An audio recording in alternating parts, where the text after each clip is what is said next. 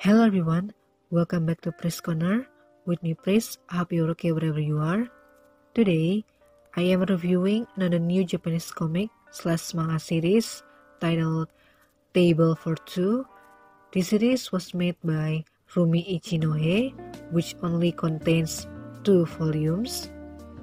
If you want to know more about this series, I will leave the details in the link in the description box below.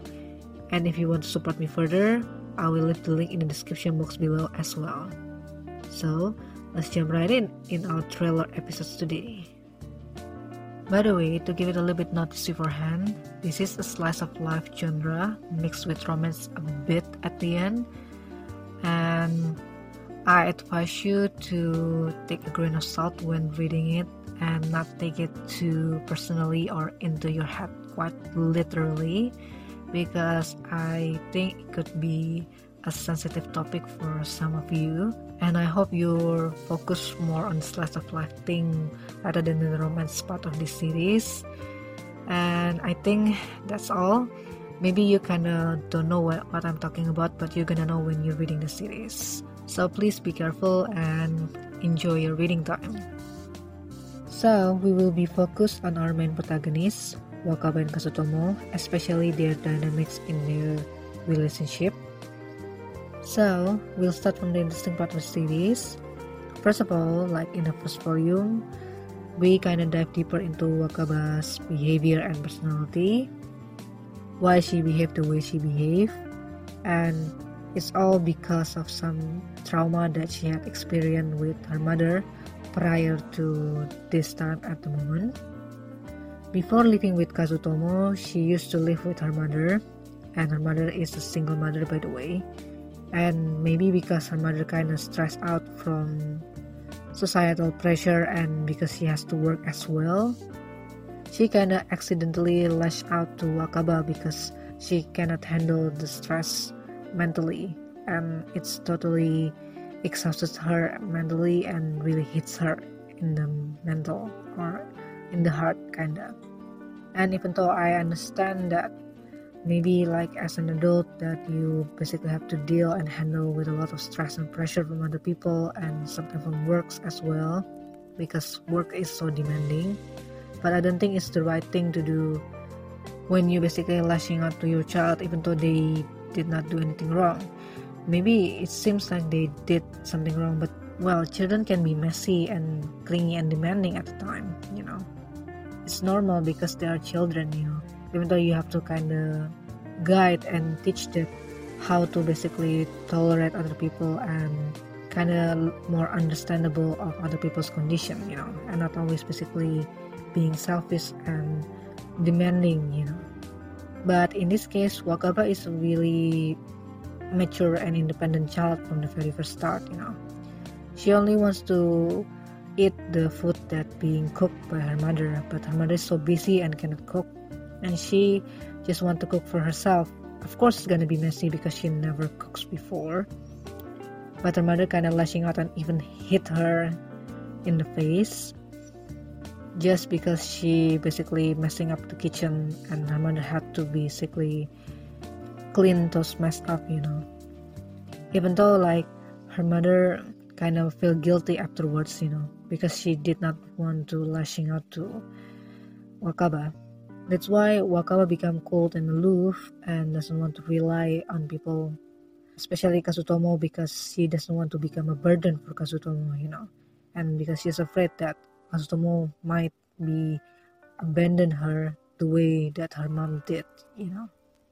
And that's why she trying so hard and push herself so hard in order to be useful in a way and not basically demanding or asking a lot from other people. And in this series you can see how her personality kind of evolve over time or over stories. And she finally learns while living with Kazutomo that it's okay to speak what you're feeling and speak what you're thinking to other people you know. Not every people gonna react the same or just basically rejected you whatsoever because if they rejected your opinions in a way they kind of rejected you in existence you know it means like you don't exist at all because people don't respect you or don't even hear you anyway I think that's good to see how her personality kind of evolved along the story, that she finally become more braver than before, even though she's still a little bit shy, but she's not as cold and aloof as before, you know. And almost like Tsundere character a bit, I guess. But not too much, not to the point that it's so annoying, for me at least. And in the second volume, we kind of dive deeper into Kazutomo, even though Kazutomo past or history kind of already brought up in the first volume, but we kind of put our attention on Kazutomo on this second volume. I think Kazutomo and Wakaba is almost the same, like they are afraid of love and care because they afraid that one day people gonna abandon them in some ways and left them alone, you know, and they just feel lonely and doesn't want to be alone. But their coping mechanism with their situation and trauma is kind of different you know. Like for example wakaba is coping with with the situation by being useful and not become a burden for someone else but kazutomo coping with that situation by trying to do so many things in, order for people not to hate him. And always try to be aware and more sensitive towards other people feeling and what they're feeling right now or what they're thinking you know. You could see that when Kazutomo trying to take care of Wakaba because he used to live with his mother as well I mean Kazutomo and while his father kind of ran away with another woman and maybe that's kind of basically hit his mother mentally that's why she abandoned Kazutomo in a way, even though Kazutomo is a good child. And when finally remarried again with a new husband and also give birth to another child, she kind of treat Kazutomo coldly, even to the point that she make Kazutomo to eat in the porch, you know. A little bit glimpse of the past of Kazutomo, which for me is really, really sad somehow. And maybe what Kazutomo wants is the same as Wakaba. They just want to basically have people or a person that can accept them and just spending time together.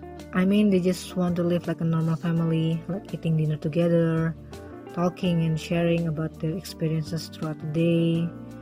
You know, just normal conversation, you know, like any other normal families do, you know. And also when they finally realize their feeling for each other they kind of afraid that it will ruin their relationship in some way. That's why they need time and space in order to think about it very carefully about what they will gonna do next. And even though maybe at the end they will finally become a couple even though kinda indirectly like that but when you're really reading it you're gonna realize the struggle that they had before and Kazutomo even rejected Wakaba before when Wakaba tried to confess to him because I don't know, maybe he is not ready yet to accept those feelings. Maybe because of the trauma that he had and also because he is unsure. So when they finally became a couple at the end, like I said, this is not like a pedophile story becoming come true type of thing, but this really tugs at your heartstring and you kind of rooted for this couple, you know, because it's kind of like they're meant for each other because they had something that kind of connected them really deeply, you know. That's what I really see from this series. So maybe I already mentioned a bit in the interesting part about their character development because at the end they finally able to give and receive love when at the very first beginning you kind of see they are kind of awkward and afraid or fear of love, hate, rejection, stuff like that.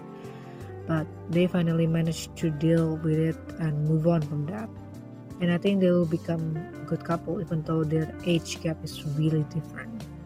Which I think can become concerning for some people, but for me, I don't think so.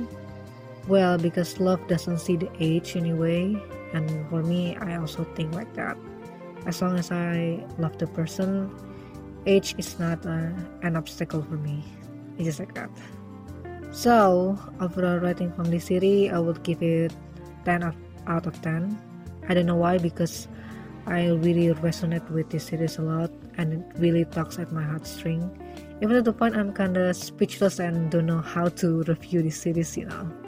But the value lesson that you can learn from this series is just do not afraid or fear of love, even like hate or rejection, you know, because not everyone is the same. Maybe you will find someone who can accept you and understand you the way you are right now. Also, don't lose hope of that. I think even though it's kind of a little bit fictional books, but it also gives you some hope like that. But be careful not to let that hope get get bigger enough because it will turn into expectation and you know expectation kills the joy you know so finally i will recommend this series for people who at college or even young adult or just start to enter the adulthood because i think for people who still in the middle school or high school they're not mature enough. And i'm afraid that it will be taken the wrong way because like i said this issue kind of concerning about their age gap especially. So i don't want people to basically misinterpret that. That's why i really recommend for people who already like becoming a young adult. And also i recommend this series for people who like the slice of life genre because that makes up most of the stories anyway. The romance is only a little, I guess, towards the end of the series anyway. And I think that's all for the in-depth review episode today. Hope you can gain valuable lesson from this series when you're reading it. And also thank you for listening. Hope you are enjoying my contents. And I'm sorry if there is wrong grammar or mispronunciation along the way. And don't forget to follow me on Instagram to know what kind of content I'm gonna be uploading. And also don't forget to stay tuned on my Ko-fi page, also on any other podcast platform that you listen in. And stay safe everyone. Hope to see you soon. Bye bye.